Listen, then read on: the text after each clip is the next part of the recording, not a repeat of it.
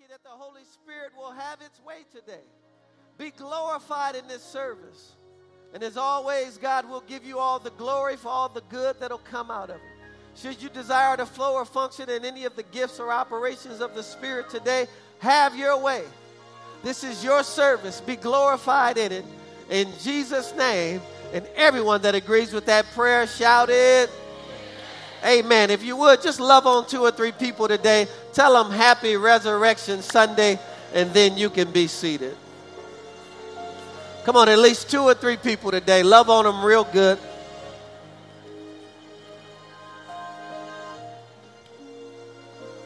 Then once you are finished, you can be seated.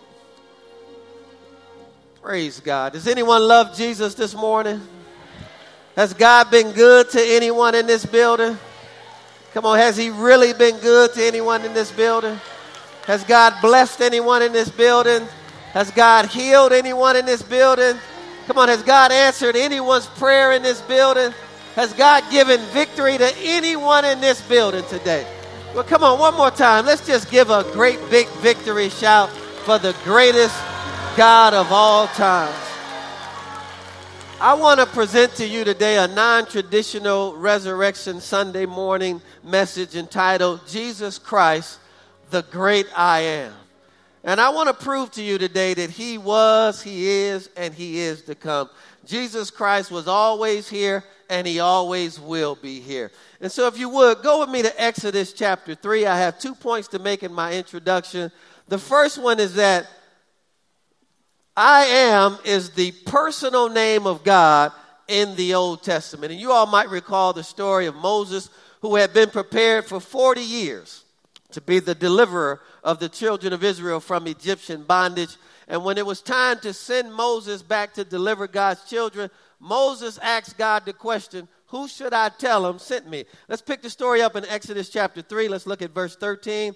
I'm reading out of the New King James Version. It says, Then Moses said to God, Indeed, when I come to the children of Israel and say to them, The God of your fathers has sent me, and they say to me, What is his name? Because names were important. They knew that names identified character and who you are. says, What shall I say to them? And God said to Moses, I am who I am. And he said, Thus shall you say to the children of Israel, I am has sent you. On several occasions, you'll find it recorded that Jesus used the I am formula in attesting to his deity. How I many you know Jesus was 100% man, but he was also 100% God?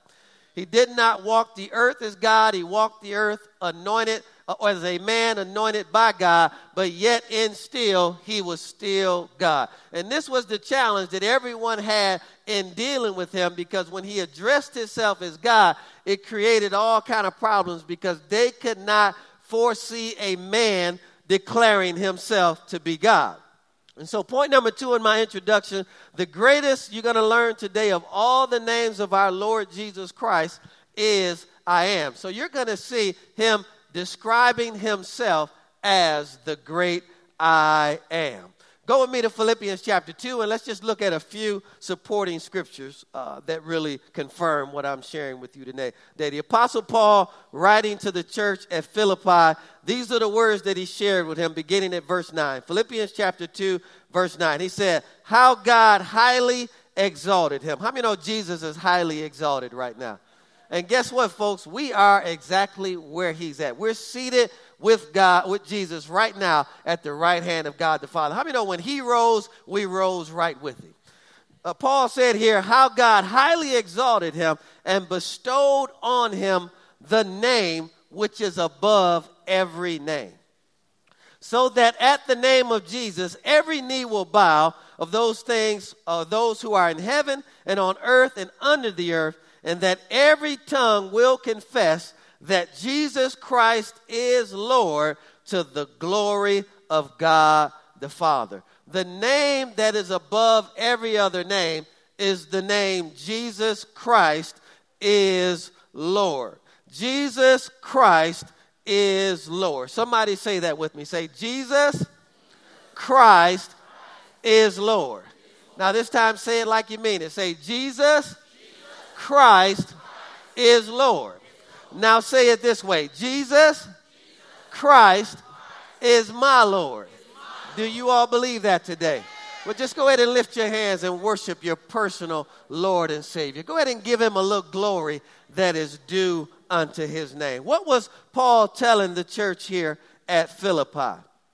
Jesus is Lord, the name that is above all other names, is the equivalent to the name Jehovah or Yahweh, which God was known as in the Old Testament. That is the exact equivalent of the words I am. So the name that is above all earthly and heavenly names is Yahweh or the great I am that I am. And so go with me to Acts chapter 4. You'll notice over into the book of Acts, Paul telling these individuals here that there's no other name given among men where individuals can be saved. Acts chapter 4, let's look at verse 12. He is the one and only God, the one and only Son of God, and his name is Jesus.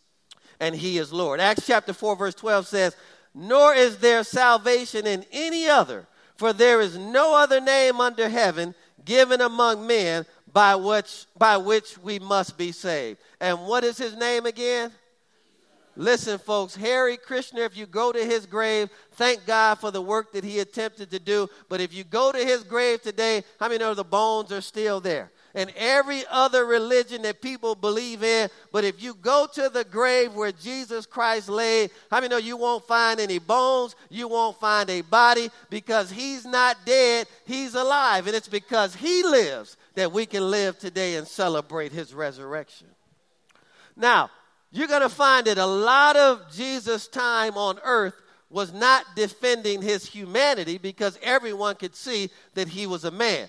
Most of his time was spent defending his deity. And this is where he would get himself in trouble with the Pharisees and the scribes because as long as he operated as humanity, he was accepted. It wasn't until he began to declare upon himself that he was deity that they wanted to kill him. Let's pick the story up. Let's look at John's account. Let's look at John chapter 8.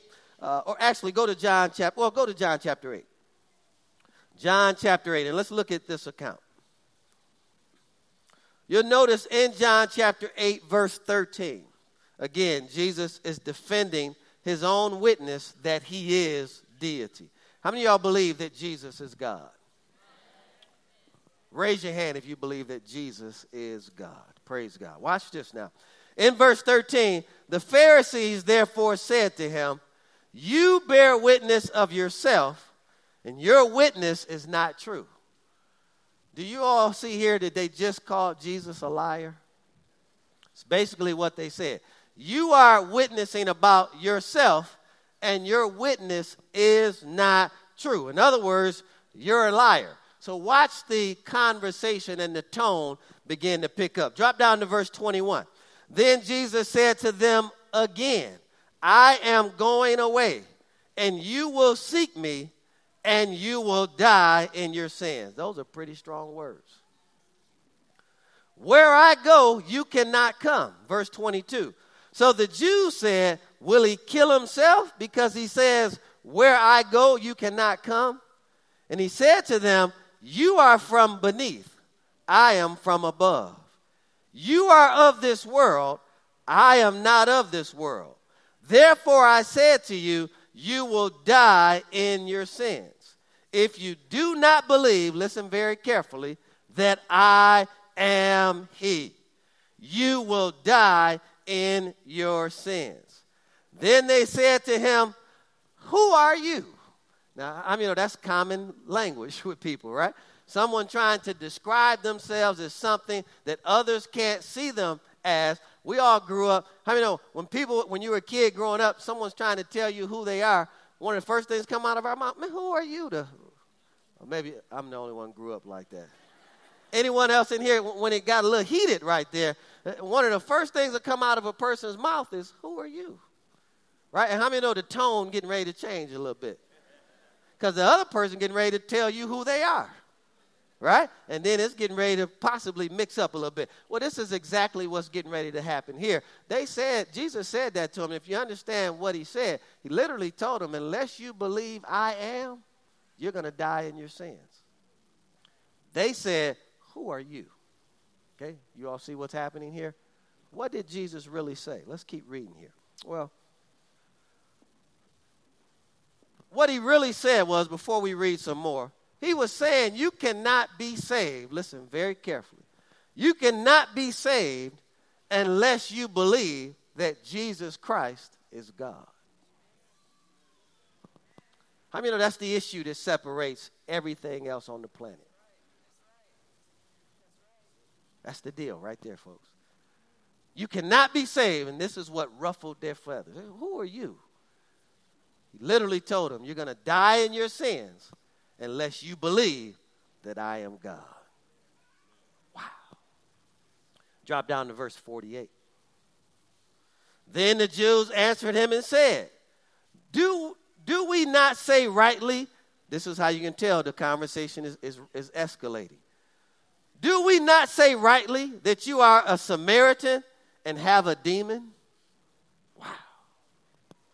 Jesus answered, I do not have a demon, but I honor my Father, and you dishonor me.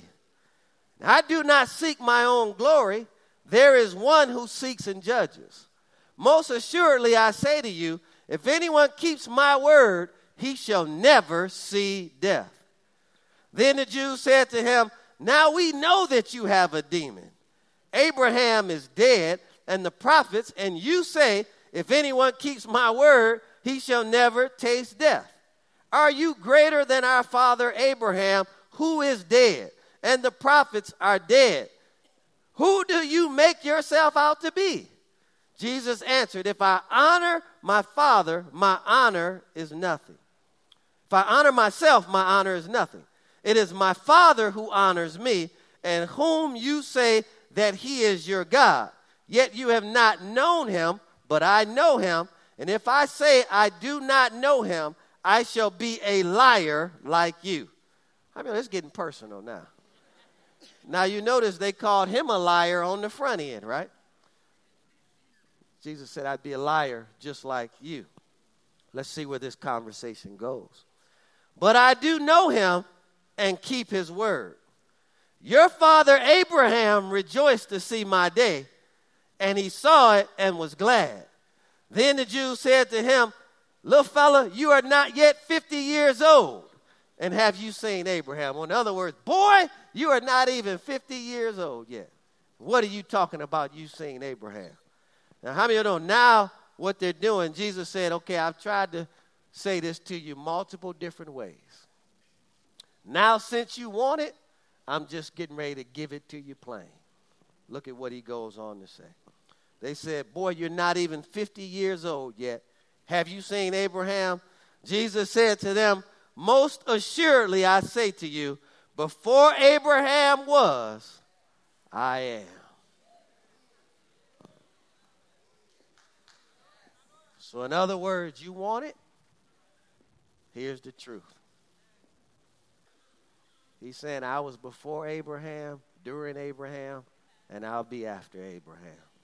How many know he is the Alpha and the Omega? He's the beginning and the ending. But I want you to also understand he is God. See what he said there?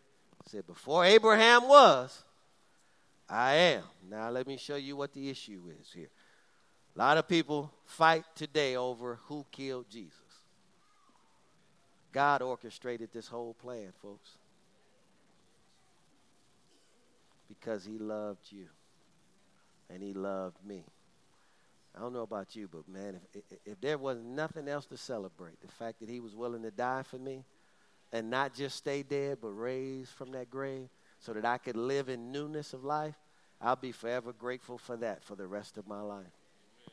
But notice what this did to the Jews. Then they took up stones to throw at him. But Jesus hid himself and went out of the temple, growing through the midst of them, and so passed by. I mean, know, right there, I probably would have just left him alone. If I picked up stones to try to kill him, he ducks and then walks right past me, and we can't touch him. I mean, know he probably is who he said he is. Right?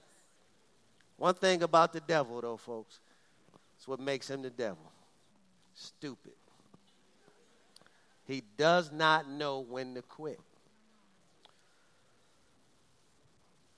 Go with me to John chapter 18. Let me show it to you another way. Jesus in the Garden of Gethsemane, you'll notice here when the soldiers came to pick him up along with Thomas, who had betrayed him. Let's pick the story up in verse 4. I want you to see not only what he describes himself as, but what happens as a result of who he says he is. John chapter 18, let's pick it up at verse 4. Jesus, therefore, knowing all things that would come upon him, went forward and said, whom are you seeking? They answered him, Jesus of Nazareth. Jesus said to them, Watch this, I am he. How many know powerful words right there? And Judas, who betrayed him, also stood with them. Now, when he said to them, I am he, they drew back and fell to the ground. So there's so much power in those words that everyone that's in the garden falls out under the power of God and no one touched them. Only thing he said was, I am he. And everyone fell out under the power of God. Now, do you think that you would probably still arrest this guy if he just said that and I fell out under the power and no one touched me? I mean, the devil has no sense, does he? He's going to continue with his plan. Mark's account shed some different light. There's so much power in the words I am that it literally has resurrection ability in it. If you'll turn to Mark chapter 14, I just want to show you something here very quickly. You all might recall when Jesus was raised from the grave, when they went back to the tomb, they saw the linen napkin that he had been wrapped up in laid where his head. It had been folded neatly and laid where his head was to be laid. And what Jewish tradition and custom teaches is that when a person dies, they uh, enwrap and, and wrap the body up in white linen, and that is how they leave them inside of the cave. And then they roll the stone, seal the cave, and that's where the person stays. And the stone is so big that it takes many soldiers to not only uh, put the stone over the hole, but also to seal the hole. It would also take many soldiers to remove that stone. And I mean, no one moved the stone but an angel of God and Jesus walked clearly out of there. But I want to show you something in Mark chapter 14, verse 51. This is Mark's account, picking up right where we left off in John. Now, a certain young man followed him, having a linen cloth thrown around his naked body.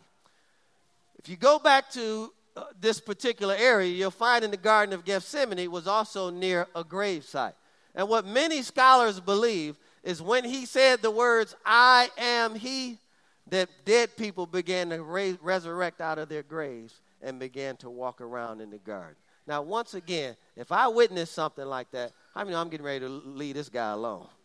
Right? Look at what the rest of this story goes on to say. And the young man, and the young men laid hold of him, and he left the linen cloth and fled from them how? Naked. I mean, most people aren't running around outside with a cloth on naked.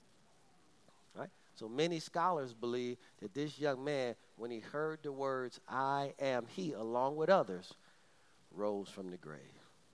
How many know Jesus has resurrection power in him? Let me try this side of the room. I said, How many of y'all know Jesus has resurrection power in him? There's no question about it. And what I want to prove to you today, I want to talk to you today very quickly. I've got about 15 minutes on my clock. I want to talk to you today about seven reasons why I am is the only one who can meet your greatest needs. Okay? I want to talk to you about seven reasons today why I am is the only one who can meet, excuse me, your greatest needs. You're going to find there are seven occasions that we're going to look at where Jesus used the formula, the same formula, coupled with a noun, the I am formula, his deity, coupled with a noun to describe himself as the only one who can meet man's greatest need. And before I even get to these today, has God met any needs in your life? Has he met multiple needs in your life? Did he did it before? Did he do it before? Do you have any needs today? Do you believe he'll meet those same needs? Well, if you have any level of faith, can you give him a down payment that the needs are already met by giving him some thanksgiving and glory in this place? and I'm not talking about a pity pat either. I'm talking about a, a, a I know that what I'm going through right now is getting ready to work out for my good because God loves me and I'm called according to his purpose. This too shall pass. I'm coming out victorious on the other side. The bills are already paid. The needs are already met. My body is already healed. I'm already married. Come on, somebody. I'm talking about give God a down payment that if He did it before, He can do it again. Glory to God. I don't know why we sit around worrying and losing sleep and getting all uptight. Come on, folks, we're talking about the God of the universe the great I am, if he can raise Jesus Christ from the grave, you don't think he can take care of your little bitty problems that you're dealing with. Matter of fact, Romans said in chapter 8 that he freely, if he did, if he freely gave us his son Jesus, then how shall he not with him freely give us all things? Let's get right to the first one. Jesus said about himself, I am the bread of life. Go with me to John chapter 6. And let me tell you a little bit of the backdrop before we read where I want to read. He said, I am the bread of life. Earlier in John chapter 6, he had just finished feeding 5,000 people. And now he's tired and he withdraws himself from the people. The disciples get in a boat. They go over to the other side. But just like people, how many if you feed them one day, how many know they want some food the next day? right? And Jesus picked up very quickly because they wouldn't sought Jesus out. Jesus said, You all are seeking for me because of the miracles that I did. You're seeking for me because of the bread. And then he goes on to describe because he would always talk in parables. So, how many know feeding their natural, natural body earlier uh, was really an indication that if they get something greater than that, they'd never be hungry again? So he goes on to tell them, You're looking for the wrong kind of bread. He said, I am the bread of life. And what was he saying here? John chapter 6, verse 35. He said to that same crowd, that same group of people who were seeking him out later on for more food, Jesus said to them, I am the bread of life. He who comes to me shall never hunger. Do you all believe that today? You understand what he's saying? That if you'll feed yourself daily on the bread of my word, I'll make sure that your natural body is fed for the rest of your life. Come on, do you believe God can take care of all of, all of your needs for the rest of your life? All he's saying is seek the right bread. Right? See, we're, we're, don't, don't, don't seek stuff, seek God. What he's saying is when you seek the right bread, I'll make sure you eat for the rest of your life. Then he goes on. I like it. He didn't stop there. He said, I am the bread of life. He who comes to me shall never hunger. See, never is a big word. Never is a big word. Look at what he goes on to say. And who who and he who believes in me shall never thirst. God is promising that he'll make sure that all of your basic needs are sustained in life if you'll satisfy your greatest need. You know what your greatest need is? Spiritual hunger. That's your greatest need you'll ever have in life. If you'll learn how to wake up every morning and say, God, I need you. I will not start this day without you. Get in your word, spend some time in prayer. How I many know everything that you need for that day is going to unfold right before your eye? If you'll feed your greatest need, he'll feed every other need you'll ever have. Oh, that's good news for somebody in here. I said that's good news for somebody in here today. Don't run after stuff, run after him and he'll make the stuff run after you. He said, I am the bread of life. Folks, he is the only one that can satisfy the greatest spiritual hunger in your life. You're not going to find that in boyfriends. You're not going to find that in girlfriends. You're not going to find that in the club. You're not going to find that hanging out. All of those people are really trying to fill a void that only God can fill. I'm preaching better than you all saying amen.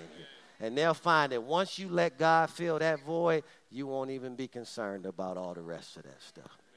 Number two, Jesus said, I am the light of the world. Go with me to John chapter 8. John chapter 8, Jesus said, I am the light of the world. Notice what he said in John chapter 8, verse 12. Then Jesus spoke to them, saying, I am the light of the world. Watch what he said. He who follows me shall not walk in darkness.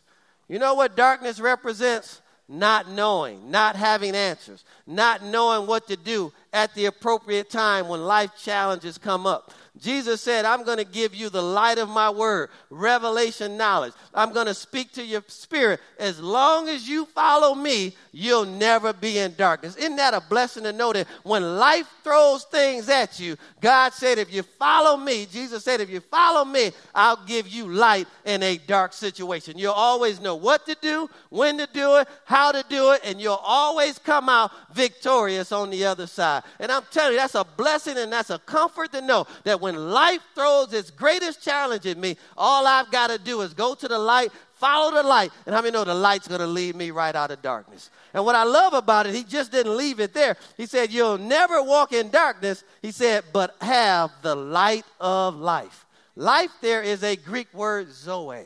That is the life that he sent his son to die and to rise, raise from the uh, grave for you to live. That is the God kind of life. Folks, you are supposed to be blessed. You're supposed to be healed. Your marriage is supposed to work. Your kids are supposed to be successful. Your body should be healed. You should live a long life, minimum of 120 years. Come on, that's the God kind of life. Stress free, full of peace, full of joy, full of happiness, a life where you can wake up every single day and say, This is the day that the Lord has made. I will rejoice and be glad in it. You can live a life where you have no more sad days if you'll just follow the light. Glory to God. Hallelujah.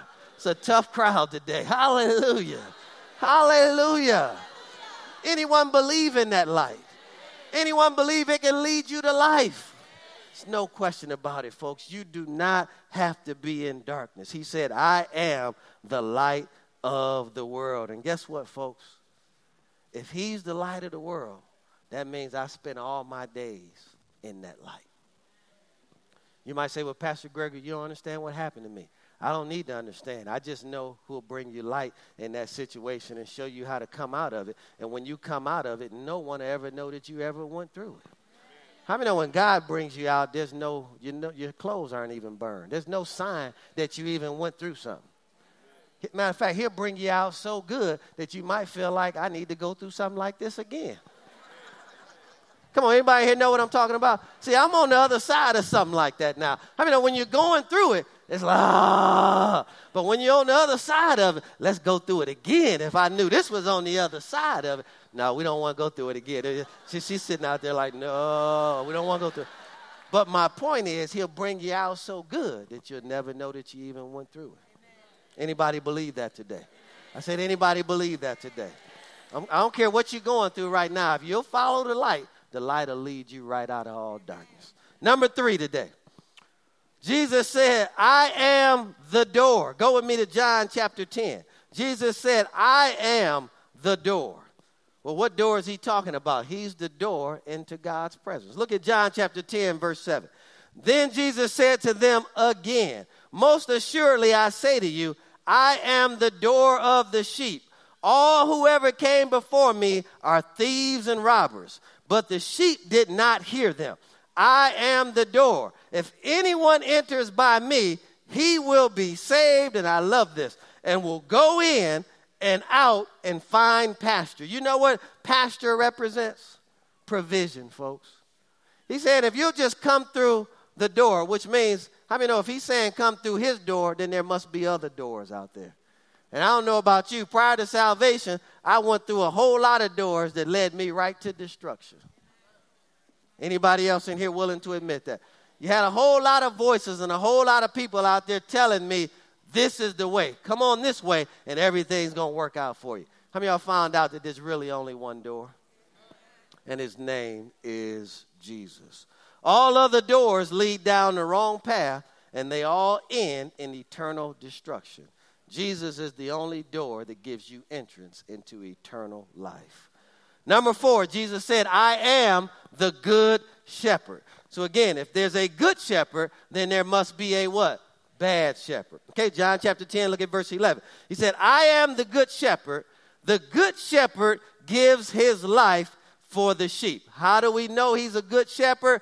Because he died so that we could have a better life. How do we recognize a bad sheep, a bad shepherd? A bad shepherd is going to use you to build his life. A good shepherd is going to give his life to build your life. A bad shepherd is going to use you to build his life. A good shepherd is going to give his life to build your life. I thank God that my shepherd was willing to die so that I could live. He was willing to experience poverty so that all my needs could be met. And he was willing to go to the grave, death, and hell so that I could live for eternity. How many of y'all know that is a good shepherd right there?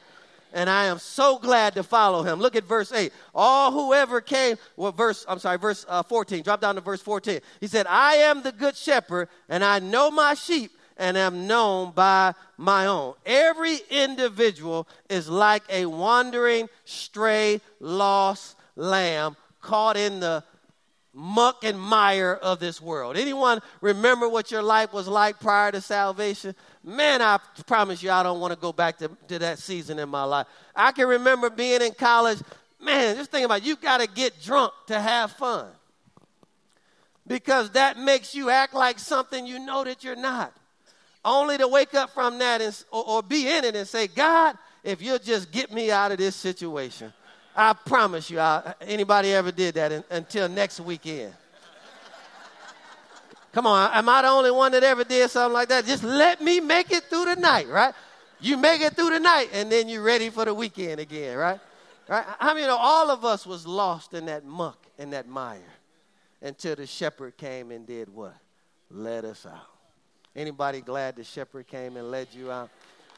Go with me to Psalms number 23. Let's look at another description of this great shepherd. Jesus is the only good shepherd. And I think about it. You know, when I really think about 26 years of being saved, it's like when I gave my life to God. How many y'all have children?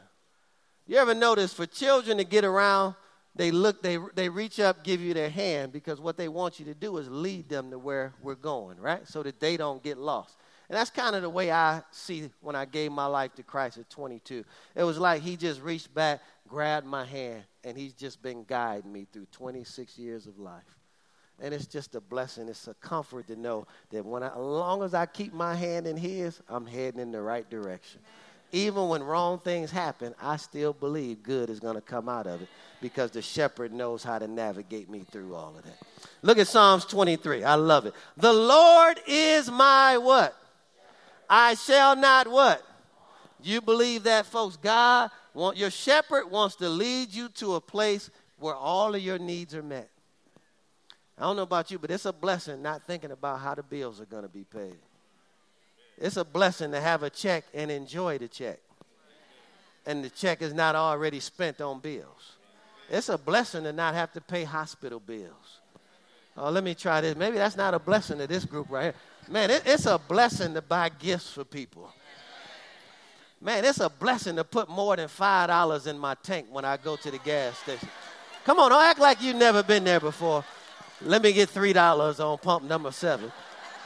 Come on, don't act like you've never been there before. Come on, anybody ever been there before?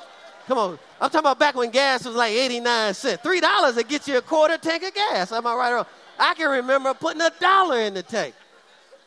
Oh, Lord. Come on, that's a blessing that your shepherd can bring you out of that stuff. Right? It's a blessing to go to a restaurant and not look at what stuff costs. That's a blessing. I said, that's a blessing. And it's a blessing to take your family out and treat them afterwards instead of anteing up the bills. I remember those days. Then you always had that cousin. Cousin, his meal was seven ninety nine. What did he put on there? Eight dollars. I said, we got it's taxes on here, man. And you need to think about a tip. I said, it's a blessing to have all your needs met. I said, it's a blessing to have all your needs met. I said, it's a blessing to have all your needs met. Come on, I'm talking about it's a blessing to get to a place where you don't want for anything and your shepherd knows how to get you there. Said, The Lord is my shepherd, I shall not what? Want. He makes me to lie down in green pastures. Well, you know what that means, folks? He brings me rest. He's not talking about sleeping here. He's talking about rest. How many of us a rest when all the bills are paid?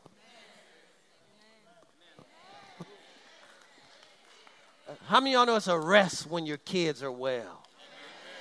I'm not talking about sleeping here. It's just a rest knowing that my kids are well. There's a rest knowing that my marriage is good. There's a rest in that, that when she leaves the house, I'm not thinking about where she's going. And I pray to God, vice versa, she's not thinking about, there's a rest to that. Hallelujah. There's a rest knowing that we're getting ready to buy a building cash. I'm not up at night. I'm not up late. I'm not losing no sleep. I'm resting knowing that the building is already paid for. There's a rest in knowing that even if you don't have a job, you have a job. There's a rest in knowing that I don't know in the natural how all of these bills will get paid, but they're all paid. There's a rest in that, folks. Hallelujah. He said, He restores my soul. He leads me in the paths of righteousness for his what? Yea, though I walk through the valley of the shadow of death. Notice you don't you don't park there and, and pull out a picnic basket. Hello, somebody. And, and, and stay there. No, you go through the valley of the shadow of death. Why? And you should fear no evil when you go through because you know he's with you. His rod and staff will comfort you. And this is what I love. How many of y'all know that not everyone loves you? If you don't know that by now, let me tell you. Not everyone wants to see you win. You have haters. And sometimes many of them. But boy, thanks be to God. If the Lord is on your side, Come on, there's nothing that man can do to you. And look at what he promised you here. He said, I'll prepare a table before you in the presence of your enemies. Come on, they're going to have to watch God provide for you, even when they don't want to see you win. That's what kind of shepherd we serve. I think we all need haters in our life. They motivate us to get to the next level. Come on, somebody. Say a prayer for your hater today. Look, K. Joe came on me a little bit there. Say, you anoint my head with oil. My cup does what? How many know if my cup running is running over, that means I have too much. I don't know if I'm talking to the right crowd today. I said, how many know if my cup is running over, that's because I have too much. The shepherd can lead you to a place of too much.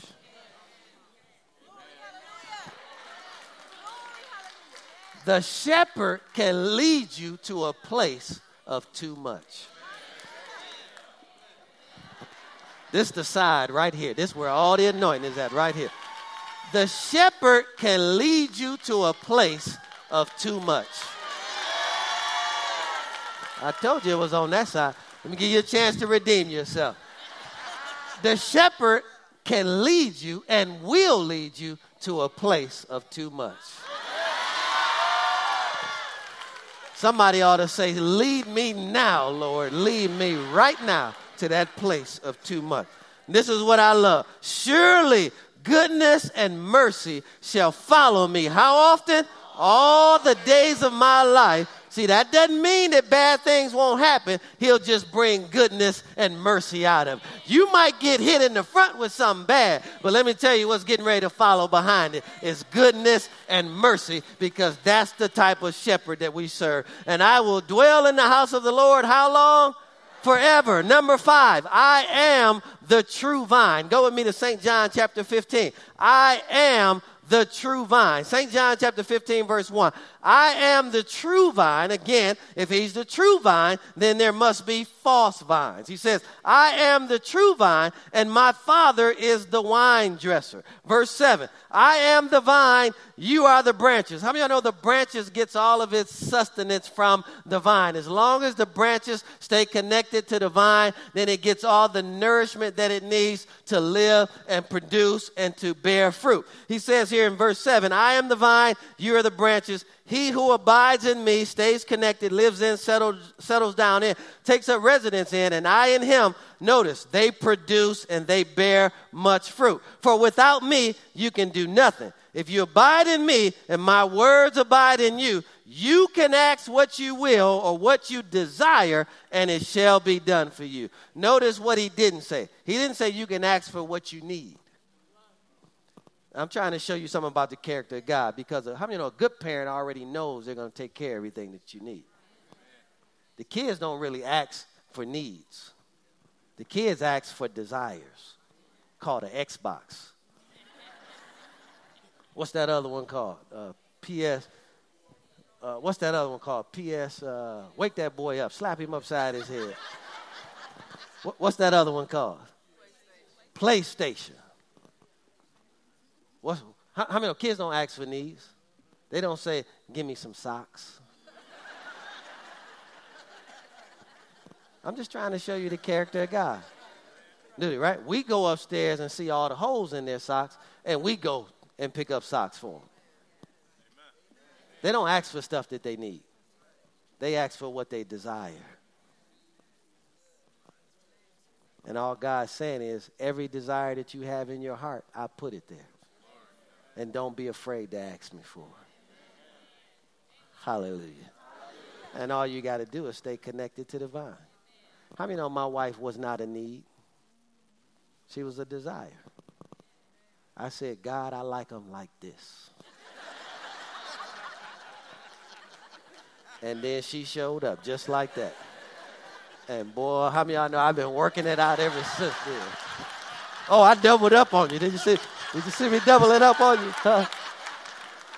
Come on, somebody. Come on. God can meet and give you all of your desires. Hallelujah. How many know my children are not in need? They cost too much money. You know they're not in need. My children are a desire.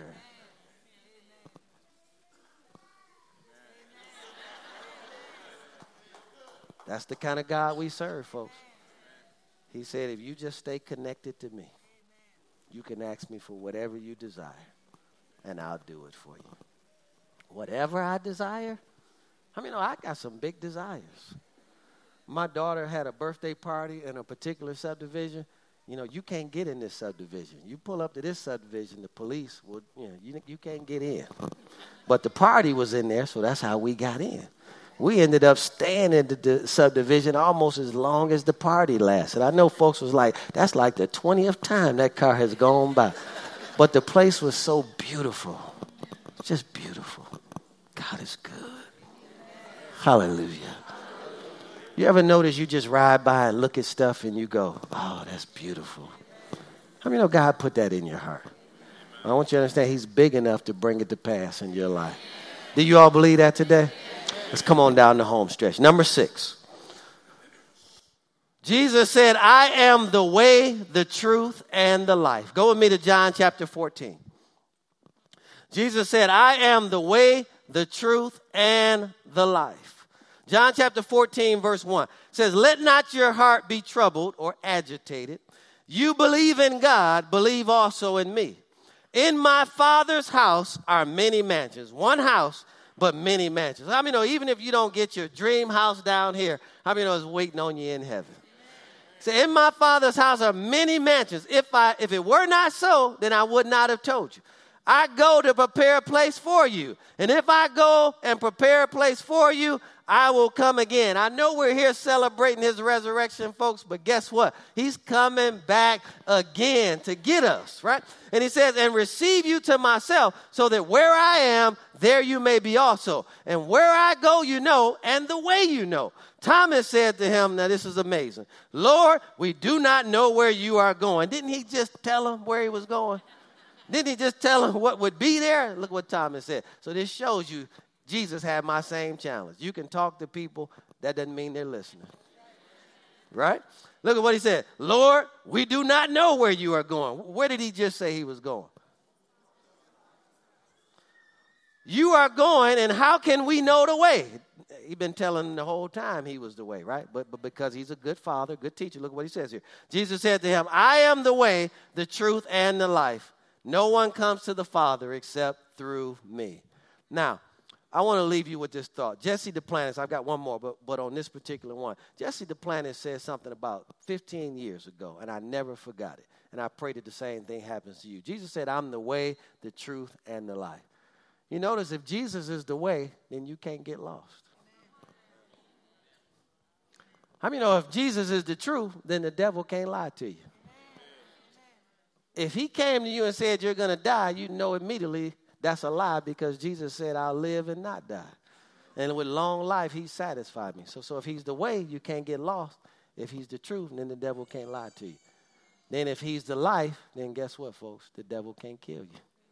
You'll live out all your full days to the fullest and you've got one or two options. Should the Lord tarry and you put this body down, how many know your spirit will come back and revive that body, get all that sand, put you back together, and then you'll forever live at about the age of 33 years old. If you're over 33, how many know that's a blessing to, to, to, to go back to that age and just be fresh and vibrant? Where do you get that from? First John chapter 2 says that when we see him, we shall be like him right? Uh, and he transitioned at about 33. So most scholars believe that's the eternal state that we'll live in. Now, I know some of you all are looking up here like, Pastor Gregory, you still look like you're 33. hey, hey, hey, just ha- let me have my moment. Let me have my moment. Right? Let, let me, for five minutes, just have my moment, moment, right? But isn't that a blessing to know that we'll forever live with fit and in shape bodies? Looking good. But, but guess what, folks? If your loved ones already went before you, they're not dead, they're still living. Their spirits were transported right into heaven. And trust me, when he comes back, their spirit is going to go back and get that body, and we're going to meet him in the air and forever be with the Lord. You know who I miss? I can't wait to see my mother. That's the one. So I'm going to give her a high five right in heaven. Just boom. Mom. Then I got to ask her, Mom, now you know you weren't supposed to leave that early. I got some questions for her. But she gonna say, son, I got a glimpse of the other side and decided I didn't want to stay any longer. And I'm okay with that. I said, well, even though I didn't have you as long as I wanted there, now I have you for eternity. This time we'll never separate for the rest of our life. And how many know I live in the comfort of that all the days of my life? Knowing that I'm going to be with my mother forever. So that little 50, 60 years that I had down here is just a drop in the bucket now that I get to know that I'm going to spend eternity with her. Let's close right here. Number seven. You all getting anything out of this today? Number seven. Jesus said, I am the resurrection and the life. Go with me to John chapter 11, which is what we're here celebrating today his resurrection. The story of Lazarus really is a type and a shadow of what is to come. Look at verse 17. So when Jesus came, he found that he had already been in the tomb, Lazarus, for four days. Now, Bethany was near Jerusalem, about two miles away, and many of the Jews had joined the women around Mary or Martha and Mary to comfort them concerning their brother. Now, Martha, as soon as she heard that Jesus was coming, went and met him. But Mary was sitting in the house. Remember that story. Now, Martha said to Jesus, Lord, if you had been here, then my brother would not have died. But even now, I know that wherever or whatever you ask God, God will give you. Jesus said to her, Your brother will rise again. I mean, Jesus is confident because he knows who he is. Now, she thought he was talking about at the resurrection. She said, Martha said to him, I know that he will rise again in the resurrection at the last day. Jesus said to her, I am the resurrection and the life. He who believes in me, though he may die, he shall live. And whoever lives and believes in me shall never die. Do you believe this? Now, right here is a type and shadow of how salvation is getting ready to come to us later on in the New Testament. He asked her the question, how many know we still do this to this day? Do you believe that Jesus Christ is the Son of God? Right? How many know the Son of God piece is important because you have to believe that Jesus is God? I mean, you can't just confess Jesus, you've got to confess Jesus is the Son of God, which makes him God, right? So he asked her the question. He says here, um, to her, uh, Whoever believes in me shall never die. Do you believe this?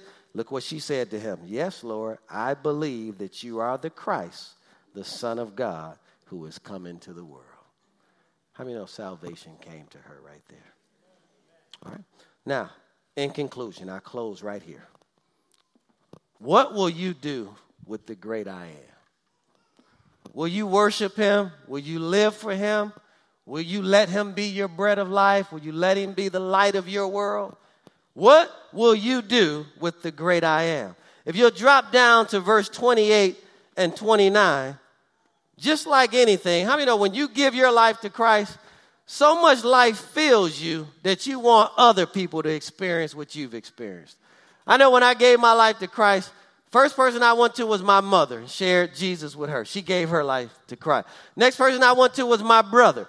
Shared Jesus with him. He gave his life to Christ. Then I began working on my father, and he just, before I uh, could actually get him, but he had gone to church with me on that Saturday. He ended up dying on that Thursday. I went to my cousins, my favorite cousins. I went to everyone that was close to me, and I began to share Jesus with them because I wanted them to experience what I had. So Martha goes back to Mary. She's so excited. Look what she says here in verse 28 and 29. And when she had said these things, she went her way and secretly called Mary her sister. What was she saying? Mary, something just happened to me. She's experiencing him in this way for the very first time. And look at what she goes on to say. The teacher has come and is calling you. I believe she shared her story, what she confessed, and then look at what Mary did. And as soon as she heard that, she arose quickly and came to him. What I believe with all of my heart was to confess the exact same thing that he not only was the Christ, but he was the Son of the living God. And I believe God brought people here today to bring you right in contact with this same decision. What are you going to do with it today? Will you come quickly like Mary did after she heard the story? Will you come quickly and run to Jesus to make a quality decision about not just today, but eternity? I want to give you that option today. And so now, while every head is bowed, every eye is closed in prayer, no one moving, no one talking unless you've been assigned to do so. I believe you've heard a story laid out for you today. And really, the story was the fact and the proof that Jesus Christ was not just a human being, he was also deity, he was also God. And so you have a decision today to make a decision about whether or not he can be the Lord of your life. So if you're in this building today